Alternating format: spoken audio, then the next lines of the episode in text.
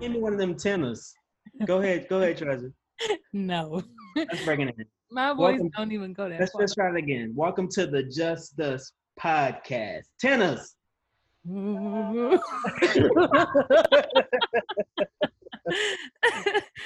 I think that was deep. I think that was about baritone. Woo!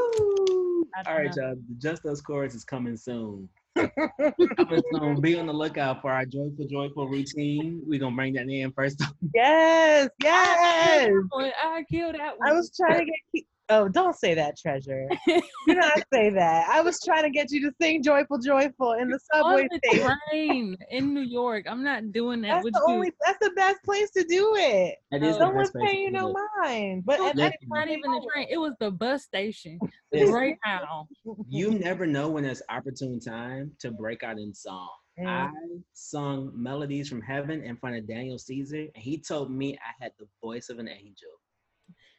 Did you really? When did that happen? Yeah. So so you know, okay, I'm I'm gonna abbreviate the story because we got to get into this. But um, we booked them for one of the concerts we were doing on campus, and um, we got to meet him backstage. And before we meet him, I was singing with my little group, just like cutting up Oh, and shit. And we.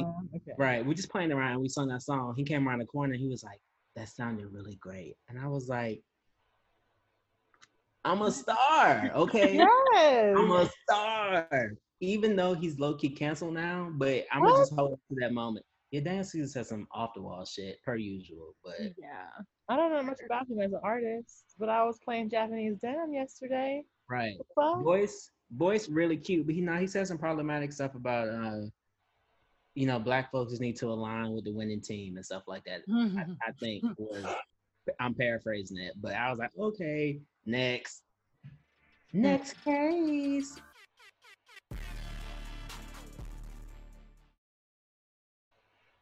Any which way, on today's episode, you got us. It's just us three this time. I know we've been going through weeks of having, you know, special guests adding to the crew, but back like we never left. You got me, Jeremy, Danielle SP. And Treasure B.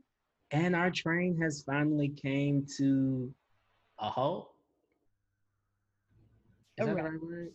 Yeah, a little pause. refueling at the station. I mean, our train on experience designs came to a pause. Eh, What'd you say? he just I had don't the know. whole train accident. I honestly think I'm delu- a little bit delusional today. I think my cap's been on too tight, and I think it's giving me a. I think it's giving me a, a bit of a like.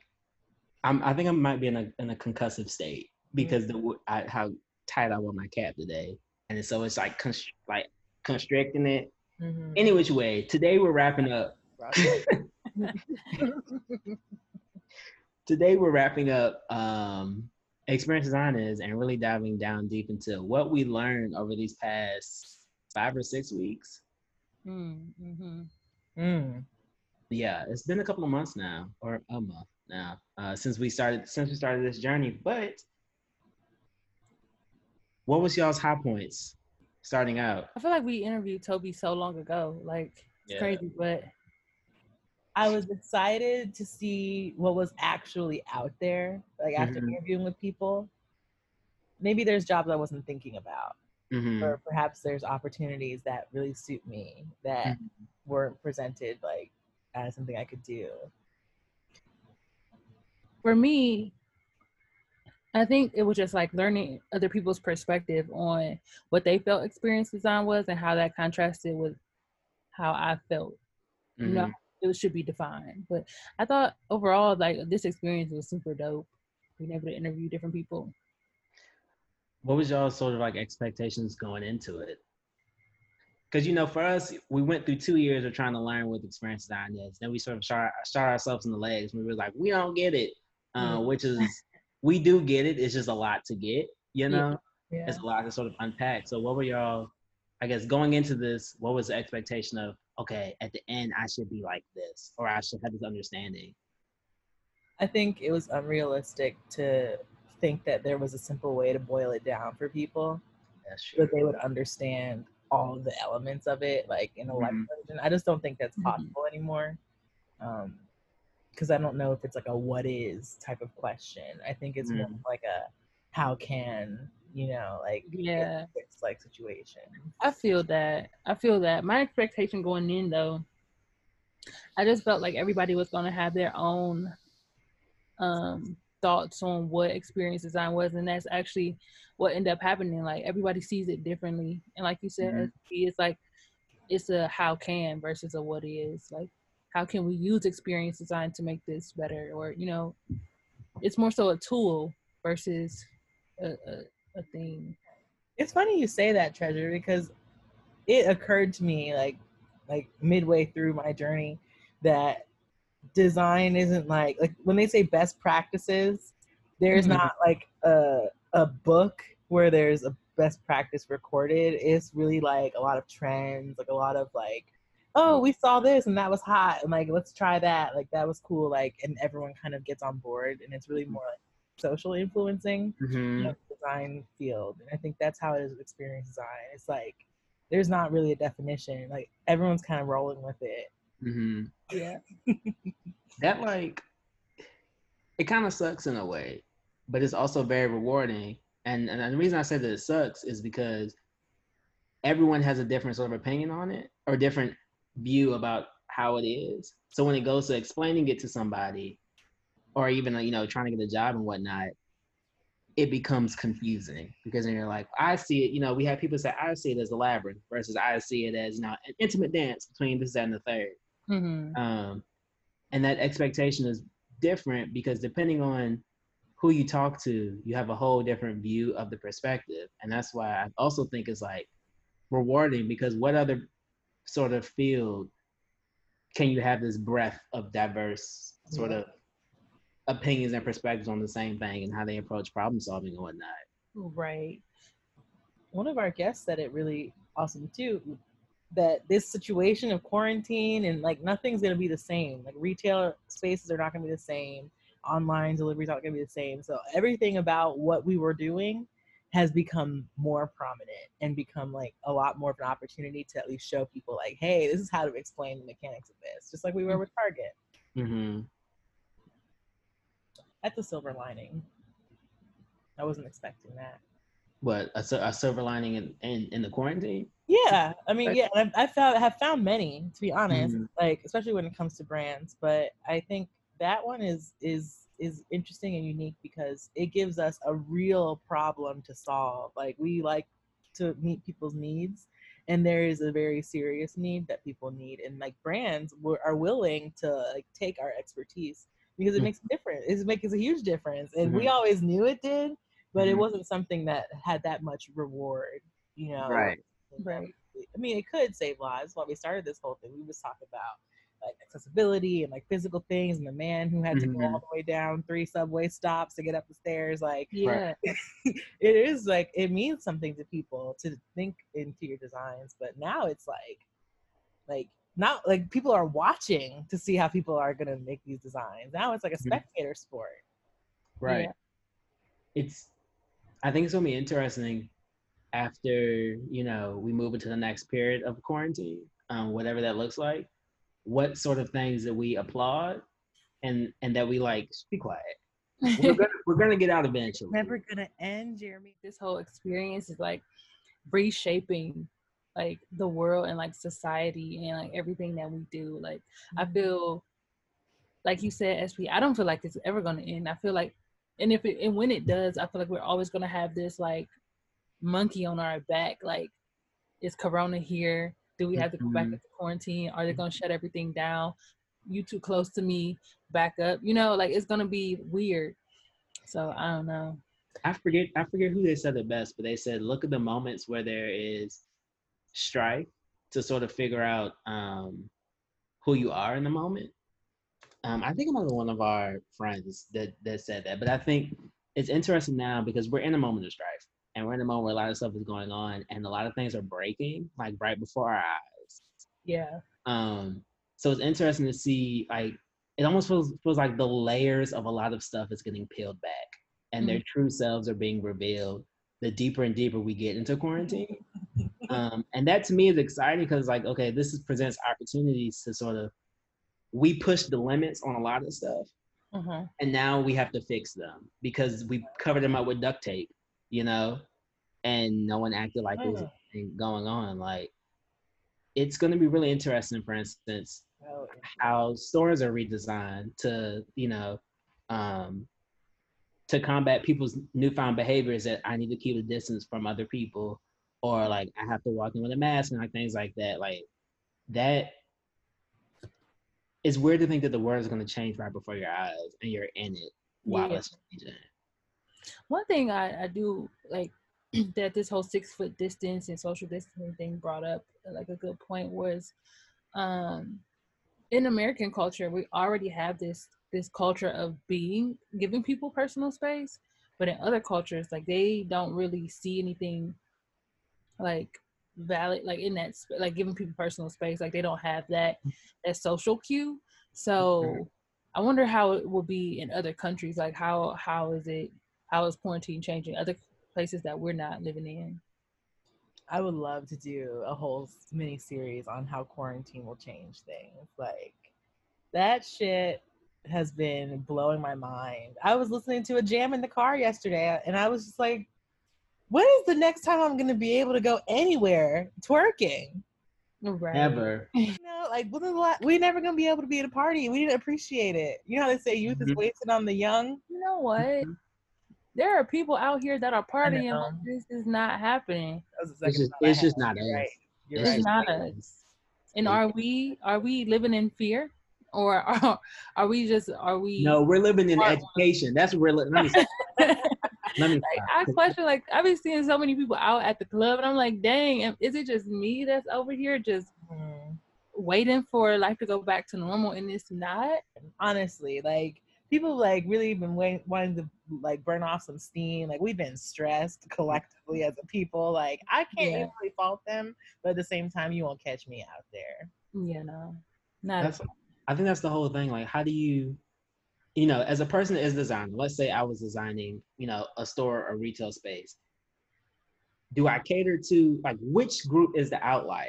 Is it the group, you know, like is it the group that's in the home and then they're gonna ease, you know, they're gonna ease into coming back out and expect things to be different, or do I cater to my group that didn't care anyway and was just out regardless and didn't change their social habits? Like, Mhm. how do you balance like that opportunity? I don't know. Who's I don't know. money I went to a restaurant. I'm not uh, like uh, I think this was last week, um, and it was strange. Like they weren't they didn't practice any they weren't practicing any new habits. And then when they were cleaning, like they tried to seat us at a table that wasn't clean, and we're like, nah, dog, you gotta clean this table. Like it's coronavirus out here. And then that just made me realize I don't need to be out here at all. Right, So I'm gonna just stay in the house. Right But there's people Right. who don't care, and it's like, Mm-hmm.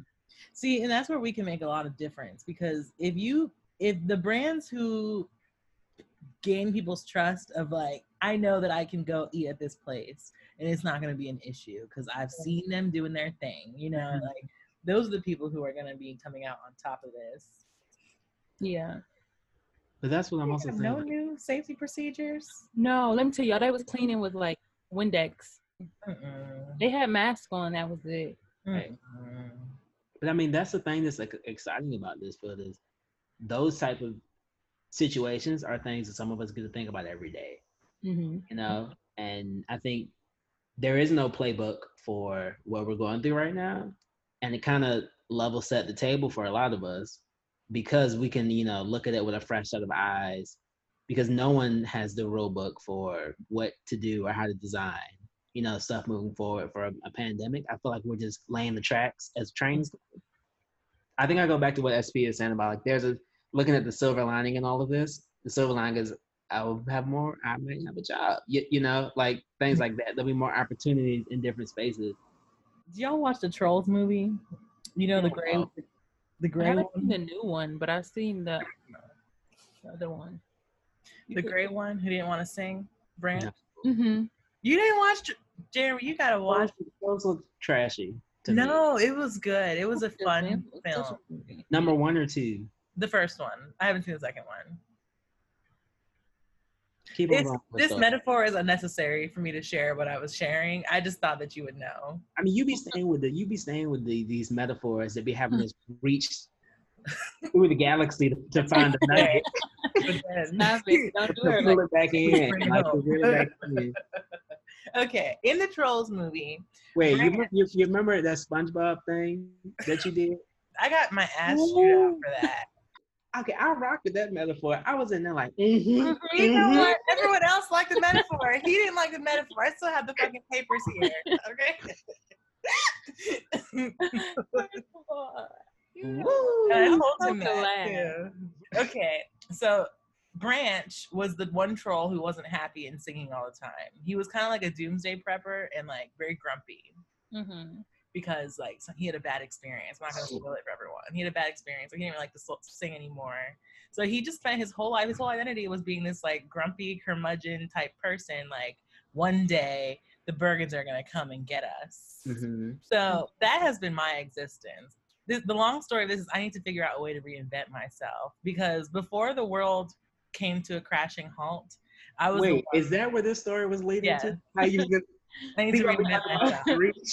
reach? I need to reinvent myself because then it happened. That's the thing. Then it happened. He was proved right, and then he was just like, "All right, like now, fucking what?" And he had to like regain new perspective and like change his relationship towards singing. I feel that way because I have been wanting to watch the world burn since I could learn how to read, and was like, "What the fuck is happening here?" Like Mhm. none of this make no damn sense. right. But now, like, we all acknowledge that, and we all are like trying to come up with solutions for how to change it. So now I can't just continue to be like, mm, y'all know what's good for you, like society. Like, look at all these injustices, look at all these inefficiencies and system. Like, like I'm gonna have to figure something else out. I need a new shtick, like one that's more productive than that, because clearly that's the case. Okay, so after going through this journey of learning about, you know, the expansive nature of experience design, what are you adding into your version 2.0, into your redesign? Hmm. And this is from for you to think about too, Trevor. Okay. Are you are you, you redesigning yourself? Yes, Oh, I am, and I Yeah. have a good answer. Um, Okay. recently i realized this i need to stop thinking so much and do more physically do more because um like people who are building stuff for other people is where like that's what's needed like you can philosophize about lots of stuff but like you have to be able to assist in some concrete way Mm-hmm. Yeah. Same. Um, in my version 2.0, I guess you could call it. Um, I don't know. I don't really don't know. It, it, I'm still thinking about who I want to be and, and what I need to do in order to get there. But my first step was just like I started therapy over quarantine, and I think that's been like one of the The Now we're talking about personal growth. yeah like that's like one of the greatest things i could have done for myself because i think that it allows me to get other things out of my mind to make space for Mm-hmm. creativity Mm-hmm. You know, um, I have a friend who's a therapist. I caught up with her the other day. I was asking her how her clients have been, and she was like, "Yeah, definitely. I've had to like help, like, you know, calm people down, whatnot. But for other people who like had anxiety, um, it wasn't too too bad because they were already spending all their time worrying about everything, anyways. So now it's like they actually have something real to worry about." and we can help them with like some real scenarios and give them something productive. Yeah. So, adding on to your sort of redesign, I, I know we all sort of call ourselves experience designers. And going through this, we saw the gamut of folks. We saw product designers, user experience designers, um, experience designers, like all that stuff. Does any one facet fit y'all more or less, and why? Hmm. I oh go Okay. go ahead, treasure. Oh, so for me, you know, the episode with Toby really kind of opened my eyes to to the possibility. Because at first, I didn't think I wanted to be a product designer at all. Like I didn't know, re- I didn't know really what I wanted to do. But I knew like I didn't think product design was something that I would be interested in because I didn't want to just be like, oh yeah, I work on apps. Right. Um, but he actually, when he talked about it, how it's like in the end, and you kind of get to work on the strategy and you get to work on the product and the UI and like the visual. I think that it kind of interested me more to like mm-hmm.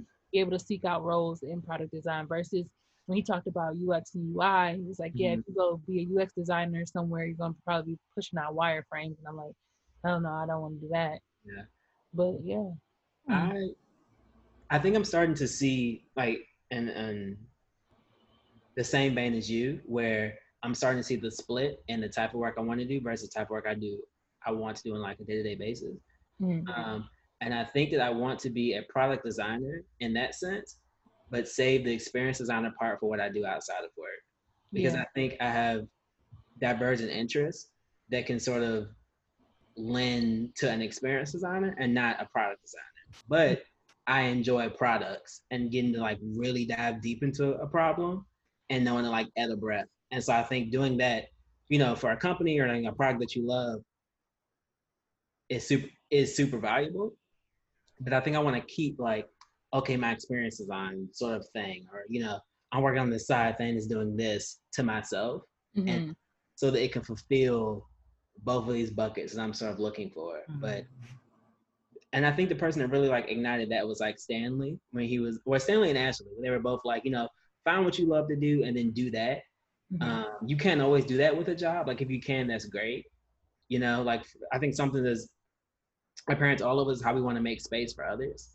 Um, and that's something that we might not be able to do in our career path in the same way that we want to do outside of that, you know? Right. Um, right. So that's like, okay, well, let me see where how I can design certain situations where I can make space outside of my career mm-hmm. um, and whatnot. So I'm definitely starting to see this not diverging of myself, but like these two sides that I'm sort of playing with and figuring out how to like show up for. You know, Jeremy, Beyonce was starting out in beauty pageants, you know, and she look at how, where she has ended up. Mm-hmm. It's similar things that she's doing. Like it is is performing, you know, it is, but it's completely different medium. But they're not the same, and one does not really like you know they're not related. So I think I see you as a star, an emerging star, trying to figure out like you just need your break. Your like yeah. the break that puts you on the map to where you're like, okay, well now what do I want to do next? Because I mm-hmm. think I think like like all of us have a lot of interests and now have the ability to have ideas in a lot of areas. Right. So I, I definitely think we all are we all were searching for like our big break. And you know, this stuff's the stuff that happened happened and then it was like, well, when the hell is that big break going to happen? Um, and it gave us it gave us more time to like dive deep in understanding the career path. Mm-hmm. But I think it also showed us all these infinite possibilities and then was like, well, where the hell is my platform, you know, gonna mm-hmm. even start at now? Mm-hmm. Because I have so many different spots to start versus before I only knew about two or three and I could, you know, start there, like it kind of, and then move on. But now, right. all right, I have this big ass picture of all this other stuff. Wouldn't like, I almost feel like I'm hindered a lot more. But I know, I don't know. Do y'all feel that way? Like, I'm hindered. I feel like I'm hindered. I'm paralyzed a lot more because I know about the different options.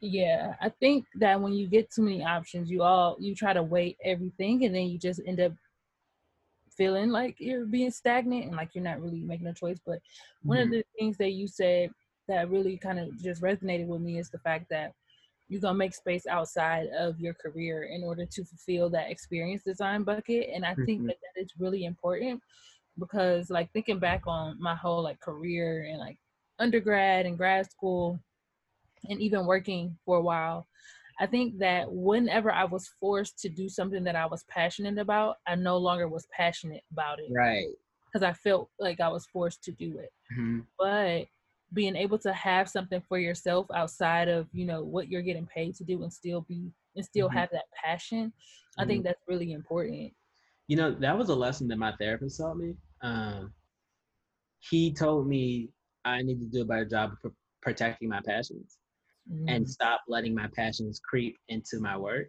Mm-hmm. Uh, because I was having a hard time figuring out. I know, and the first time I told him, but how my work is creative, you know, like I can't, you know, pick apart.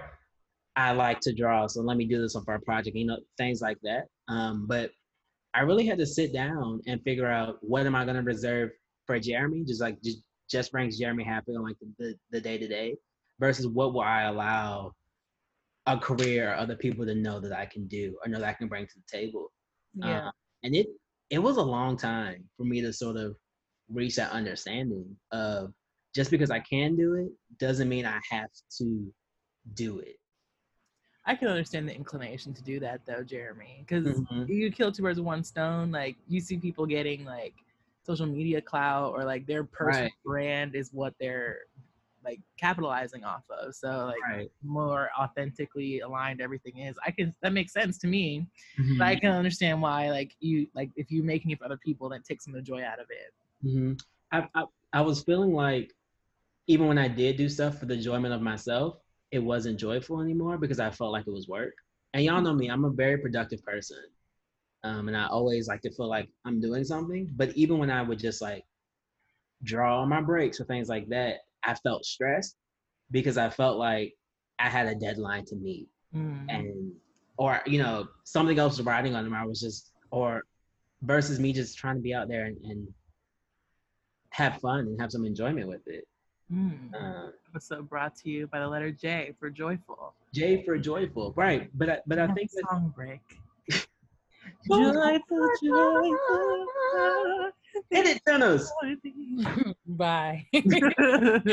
No, but i think it's important to make that distinction when it comes to you know in my understanding of what experience design is i've now learned that i can decide which parts i want to do versus which parts i want to keep for myself you know like i can say i would like a career for instance as ux designer but make the intention that i'm not going to do this skill because that's my happy time you know or that's something i want to do outside of this role. Um, and I think picking those different sort of buckets that you want to do, like product design, UX design, industrial design, yada yada yada yada yada, sort of mm-hmm. helps you weave out the skills you want to be using on the daily versus the skills you want to reserve for yourself. I don't know who wants to reserve making wireframes for themselves on the day, but you know, for the for someone that's outright, for someone that's out there, it, it ain't me. But for, right, but for someone that's out there, that could be like, you know, I just it just calms me down whenever I make a good wireframe here and there. yeah. I I don't know about that. Who that. says one. that? Ew. listen, listen. I said there They might, look boring. What you there might- mean? there might be somebody that just likes doing that, and like, you know, I don't know people. Right. There's lots of people. Um, s- Other some- people glad, secretly glad they got laid off from that shit. Hey, but there are people that are secretly glad like this is going to give them that opportunity to pivot. You know, where they they always felt like, oh, I have to have this job because I got bills to pay, I got a family, I got this, I got that. But if they were laid off during this time, and they've always wanted to pivot, I think that this isn't a good opportunity for them to be able to do Mm. that. to One, pick up on new skills. to apply them to their career and like replan where they want their career to go. Treasure, help me pivot. I'm trying to pivot into a money making person. Girl, you're, told you what you're you in a, you're in a money making career. Exactly. I've already told you what you got to do. You gotta. You I already told you.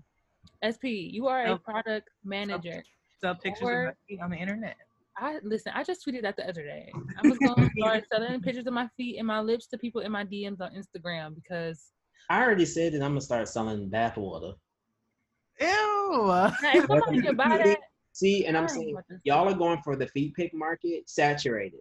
You're right. No, Yeah, the absolutely. bath right. these are divine toes. Okay, these toes. Is that her brand? Not not Divine toes. Divine Toes by Treasure.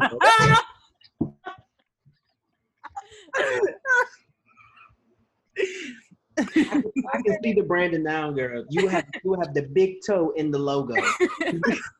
divine. Why? Why did it come out looking like the Baby Phat logo? Like with the Right, strong toe in the middle. It would, it would have one little sparkle. That'd be that'd be the most It's like divine toe. Is that sparkle on the design? Anyway. It's that sparkle on the design. So listen, if I see a startup called Divine Toe, I know who it is. and it ain't gonna be mine. It's gonna be somebody that listens to this podcast and that's gonna steal my idea. That is that. That's the idea. That's like you know that idea you always got in the back of your mind. Like if this don't work out, this is how I'm gonna make money next. Mm-hmm. You know, on that, um, I know we were just talking about jobs and roles. Product manager for me. Um, I don't know if I ever told you guys I'd be inventing shit. And in this quarantine, I've been like filling up my little notebook with all my little business ideas, like for other people and like like mm-hmm. products that I would like to make. That's been kind of fun. Maybe when I could. You made that that uh marshmallow roaster. Yeah, the marshmallow roaster out of the tea light candle. I said she's an innovator. She just doesn't know it yet. no, but like I think these things are important because something that you know one of our guests Ashley said is when when she was talking about protesting is it needs all those wheels in the cog to be successful. You know, you got to find your place and then get into place. I mm-hmm. think that's the same thing when it comes to working in design and like collaborating. You know, we all don't have that. It seems like expectations you have to be able to do it all, mm-hmm. but when you have a team, you know, we all need to find our place and sort of play in that system. Right. So for USP, it might be, you know, I might not be able to execute on the idea, but I have the ideas. And so mm-hmm. I might need someone in my team that can execute on the ideas that I have. Right. You know, um, like there's value in being able to do it all, but it's like we work in such a collaborative nature anyway. There's time to lean on each other's when each other's superpowers are, you know, necessary. I think we talked about that earlier, whereas like, you know, lean on lean on superpower and make that one stronger when it's necessary, and when it's not, let it fade back a little bit. Right. Um, but something you did mention, Treasure, was pivoting. Mm-hmm. So for those that are interested in pivoting into experience design and getting into this sort of thing, Ooh. what what hmm trying to figure can out how pivot into this? I think you can. I think I think we can. I think um I think you could definitely pivot into UX or like experience design. There there are tons of books on creating like habit forming products. So like Hooked Mm-hmm. Um, that's one of the books that I'm reading right now. Um, you can even read that sprint book to to you know really understand design thinking. There's a plethora of uh, resources available to you uh, about how much time do you want to allot. And I think we mm-hmm. didn't have to pay to go to school, but we paid to go to school for the convenience of all the information being given to yeah. us and packaged. Treasure, me, I think me and you had this conversation one time. Um, where we were outweighing like the cost of going to school versus the cost of like doing stuff on our own. I wouldn't have done half of the things if someone wasn't forcing. Me. Right, and, yeah. and that's what I'm saying. Like, if you have the, if you're able to pay for it, that's a route. If you're gonna put money into it, really vet that program, really figure out what you're going to get out of it, and if that's going to get you to your next goal. What we pay for is really the convenience of having it packaged, and for us not having to find it, you know, find as much information as we um, as we could have, and then sort of be putting on that track into getting into this career. And you know that might it might not work for everybody that way um, right. for whatever reason. You know, some people you know might have to read books, or might have to do this, this, that, and the third. But I think there is ways to pivot into this career if that's what you want to do. I recently, like, I, I'm gonna be honest with y'all. Hopefully, uh, they don't try to post this episode. I've been thinking, like, dang, I really feel like maybe I made the wrong choice for this particular program mm-hmm. because I don't think it was centered the way that my initial goal was set up. Mm-hmm. But I do appreciate everything that I've gotten. I think it, it opened my eyes to different opportunities and different ways to think versus it being so rigid. I think that's a fair assessment. You know, whenever someone asks me about the program we went to, um, and whether they should do it, I'd never give them an answer. I always, and that's not because like y'all know me, like I love my experience there. I think I had a great time, but I also did not know what I finally wanted to do. Like I didn't know what experience design was really coming into it. Like I didn't have a mm-hmm. grasp of it all. I just knew I did not want to go to work. Um, right after right after I graduated from undergrad, and I was like, I need something where I can be contained and still, you know, be creative and whatnot. So I appreciated it because I didn't have that expectation. But mm-hmm. I think for those who know what they want, there are different programs and there's different ways. And that's why I said earlier, like you really have to do a good job about vetting out what your needs and wants are. Mm-hmm. Um, and if and if this program that you're going into, and that's any program, will satisfy that. I think a very uh, like a good program would be one that helps you find that out for yourself. Mm-hmm. Like like if that like the frontier of education or the frontier of like this field like i think that they would need to incorporate some type of like like let's really like understand what makes you tick because we know like people feel more happy with their jobs when they feel that they're contributing and they feel like their right. talents are being used I knew about experience design, like the little I knew from seeing like the tech stuff and being like, that's interesting. But I did not know the advertising version of that. Um, and I feel like I gained that understanding and then was like, I don't know if I want to do, you know, that sort of thing. I think my skill still lies in this area. Um, but I, I mean, I think it's interesting how anyone can sort of pivot into this field if they want to and they find the resources and you know can can like pull it off. But I you know I think it's a field that on the outside values having people from different walks of life, true, different sort of you know backgrounds and things like that. Uh, because like even I don't know if we ever talked about our backgrounds going into this, but like we're all designers now. But I started out in IT and doing web development. Um, Treasure, you did digital marketing and like web design. Yeah, and SP was a. Shit, I've been doing everything. this journey for me was more kind of more organic and more linear than it was for both of y'all. Because SP, you work, you worked with uh social workers. Yeah, that is an organic pathway to experience design because yeah. most programs like uh or most jobs if you read their job description, they take people with psychology backgrounds. Like that's what they want. People who understand how people think and how people operate. Hmm. If you ever like, if you look at a UX job description, uh, they'll be like, you uh, have a degree in HCI or psychology or something like that, because those people really understand uh, consumer behavior. I met a UX designer um, last summer that was a lawyer mm. and then decided, you know, they wanted to take those skills and become mm. a designer. And then they were out here designing and, you know, uplifting other people and trying to get more people into design. I was like, that is a very, that made me sort of appreciate what I was doing more. How was their crossover between like, like, were they doing something legal or was, was there like a, a core, a, th- a thread there? I'm trying to remember our conversations that we had because I asked, I sat down and asked her about it. I was like, that's fucking interesting.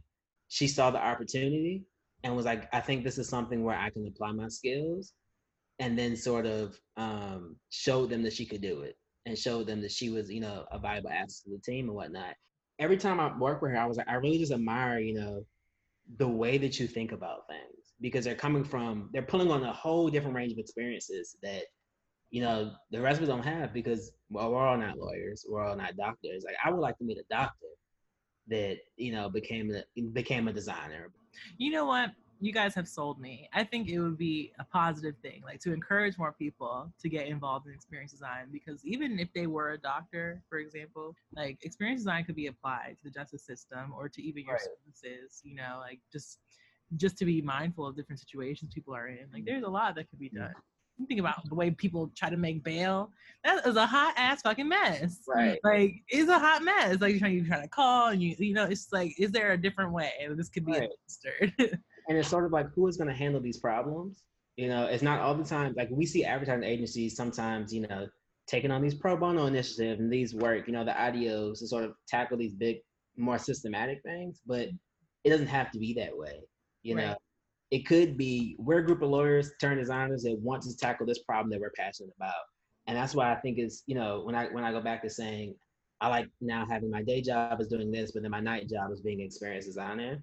I think that's where those sort of passions intertwine. Um, and I think it was Carl that said, you know, you know, he, he coined the term. I'm, I'm gonna give him his ducats for this. Um, mm-hmm. the rise of the blue collar experience designer, or the, mm-hmm. the rise of the blue collar designer.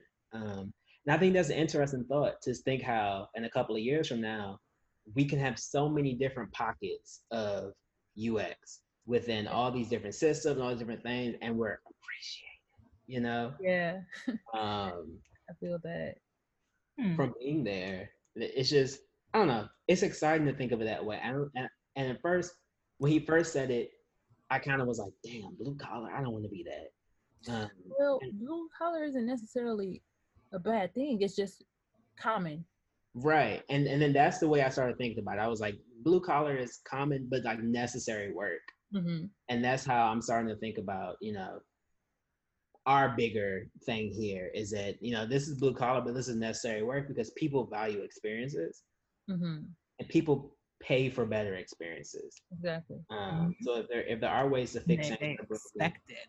Yeah, right. And now it's like it's and it's expected at this point. You know, we all have phones in our pockets that work great. So it's like a bad experience. I think there's more people now that can spot that shit out and will call you out for it. For sure. For sure. Um, so, so it's important. But you know, to wrap up this sort of train that we're going on, this rigmarole, I think we did challenge ourselves to give one sentence of what experience design was or is if we had to, you know, come to this grand conclusion of things. Um, what would that sentence be? Experience design is business consulting for the marker moments. Mm. Unpack that one from a girl. Helping a brand like make their decisions for marker moments that they have the opportunity to show differentiation like with a customer. Just like on a date you know like what you're wearing or like mm-hmm. you know like how you are like there's lots of things that can entice somebody. We help them do that put their best foot forward. In the wise words of scissors grandma is that your story? And you sticking to it? Yeah. I'm still gonna keep mine sort of similar.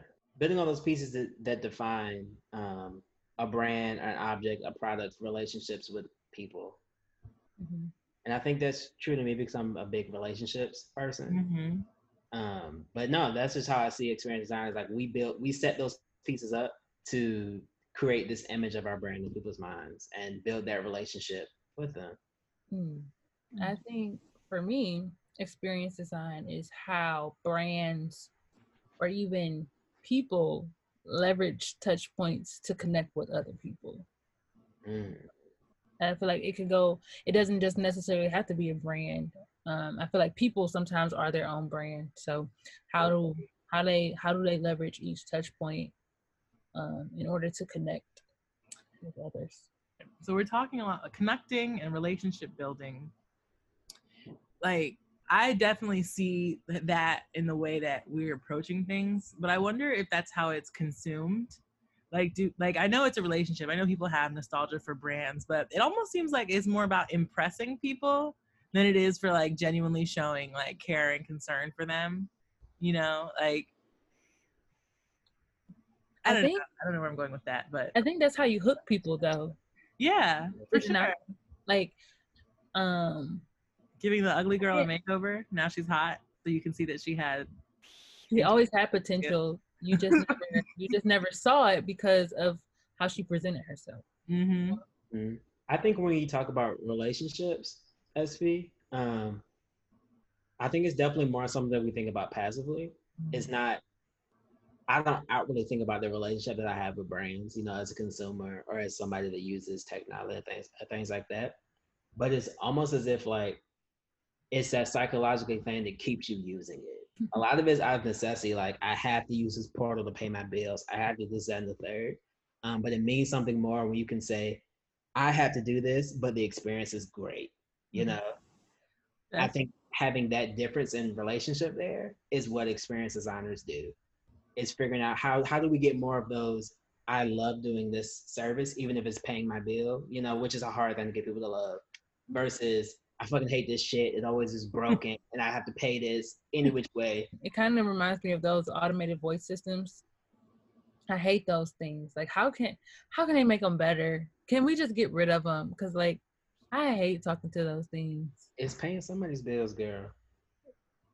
It is, and they're doing a terrible job at designing that experience. That's what I'm saying. Like, it's about building those those moments and defining those moments for people. Um, so they have a better relationship with it. Even if it's not something you're thinking about all the time, I think it's definitely mm-hmm. something that we're all thinking about yeah. passively. And yeah, I definitely I see that. It's like making an impression on somebody. Like yeah, you know, impression like right. It's it it drives your unconscious choices. You know, when you're on the street and you're like, "Fuck, I'm hungry," and the first thing that pops in your mind is this. It's because of your experience. At least to me, I think mm-hmm. that you've had with this brain. You know, yeah, it's one part I might just want chicken but yeah. the other part might be, okay, you know, you we're factoring so many things in our mind this time. Convenience, how fast mm-hmm. am I gonna get through it? Is the food gonna be hot? Are they gonna mm-hmm. be nice? You know, it tastes better things. when it was clutch too. Yeah, open. They brought it to you, like. Mm-hmm. Like all these things factor into your everyday unconscious decisions about how you sort of character things. And I mm-hmm. think working in that place where you can sort of define people's relationships with the world around them, you know, and their things they interact with is interesting. Yeah. Um, and before we wrap up, I think we uh we kind of got to acknowledge how our train got derailed a little bit, y'all. the train got so derailed. We didn't, didn't get derailed she stayed relevant. Okay. Yeah. That's true. that's that's what happened. She that's made the necessary pit stops. I think it was important that it got derailed though, because the community that we were trying to join, you know, like we weren't expecting for everything to fall apart right now, but mm-hmm. like of us trying to like learn more about it, like we realized that all of this fell apart is gonna be rebuilt, and all these things that people are talking about is gonna be like what we need to address and touch on. So, mm-hmm. and I guess it works and the other part to that is we're people still at the end of the day and i think that this stuff affects our lives and yeah. affects how we show up as designers and i think that's important to sort of always acknowledge that yeah we're having these conversations about x y and z but it's all impacts us as well. True. Our you know opinions on stuff. It might have been like you know what? Fuck i don't want to work for this no more. Now i want to go give my talents to this. Before we went on uh quarantine and everything was shut down, I was speaking with the company and they were like, yeah, no, we don't really do uh work from home. We don't do virtual work. Like I feel like everybody needs to be in the office because it's a culture. So now that everything is shut down, they're hiring again for different positions and different roles. And they're like, yeah, so we're thinking about just going completely remote forever. And I'm like, Yes. Yeah, like so this quarantine is changing, changing, changing, changing. I would love to go to the Bahamas. I mean, I would love to go anywhere. If I can work from anywhere mm-hmm. every every month, mm-hmm. I would just go mm-hmm. island hop. Mm-hmm. Go collect my coin. I think that's going to be an interesting space to figure out. Like, how do you keep a company culture going, and yeah, we're not together. Like, I feel mm-hmm. like so much of a company is about those moments together. Like, how do mm-hmm. you recreate them when they're apart? I'm not saying this can't be done. I just don't know. Is there someone that's doing it? Yeah, is there someone that's doing it great? I would like to know. You know, I would like to know like what what are their learnings? Because earlier today we talked about experiences. Or this holds up being a lot of opinions, mm-hmm. um, but it's also about like putting out school of thoughts and then people sort of flock to it. So I want someone to put out some school of thought around what they've learned about re- remote culture and how they have designed a better experience for their employees. Mm, yeah. That that's the white paper I would like to see. I want to know if people will redefine work as well. I once read an article that they were saying take your hourly wage or whatever, and how much time are you spending going to and from work and getting ready to go to work and buying clothes for work and going out for lunch with people and contributing to the holiday gift grab, whatever. Really deduct how much you make. You're gonna have to address a lot of things, like right. not just that fact that we're virtual. All right, y'all. How do we feel about this journey wrapping up? I thoroughly enjoy uh, speaking with people. Um, for one, I've never been in a situation where I had to interview people, and especially not over Zoom. So yeah, it's been interesting shout out to everyone that we had. You know, shout out to Toby Aluo, Ashley Glover. We had Carl Joseph and Stanley Hines. I think th- they all offered like different different perspectives, but we had a good ass black ass time. We did. Um, with every single right with every single one of them, and it's also, I think for me, great to see so many people doing so many black and brown folk doing so many wonderful things. Um, yeah. I think we need that constant reassurance, you know, like because we know we dope, but the world don't always know we dope. Um, so that that that for me was great, just like getting to catch up with them, hearing what they had to say, like they was rapping gems, like going through all that stuff. So mm-hmm. I really appreciate that community um, and appreciate them for you know giving us time to kiki yeah. and laugh and talk shit. Yes, yes, definitely. Shout out to the network. Dropping on that work. they, were, they were dropping gems, man. I was I I really was feeling everything that they were saying. I know when you're feeling stuff because you end up having no thoughts. That's that's that's how you get feeling something. When you feel her mind just be like, I I don't She'd even be know. actively listening. Uh huh. Uh huh. Then listening be like, she on autopilot, girl. Yeah, That- for real, for real. But That's what that is. Um. So yeah, today's episode was brought to you by what's the letter? J for joyful. J. mm, Isn't that what we said? I like that one. Is is that what we said? That's what I said. At one point, he was talking about saving his passions for himself and enjoying them and having joy and whatnot. And then you guys talked about how much you enjoyed this mini series. There we Oh. go. Jay for joyful. We love that one. Today's episode is brought to you by Joyful. The word joyful. Now All right. Trey, hit it. no.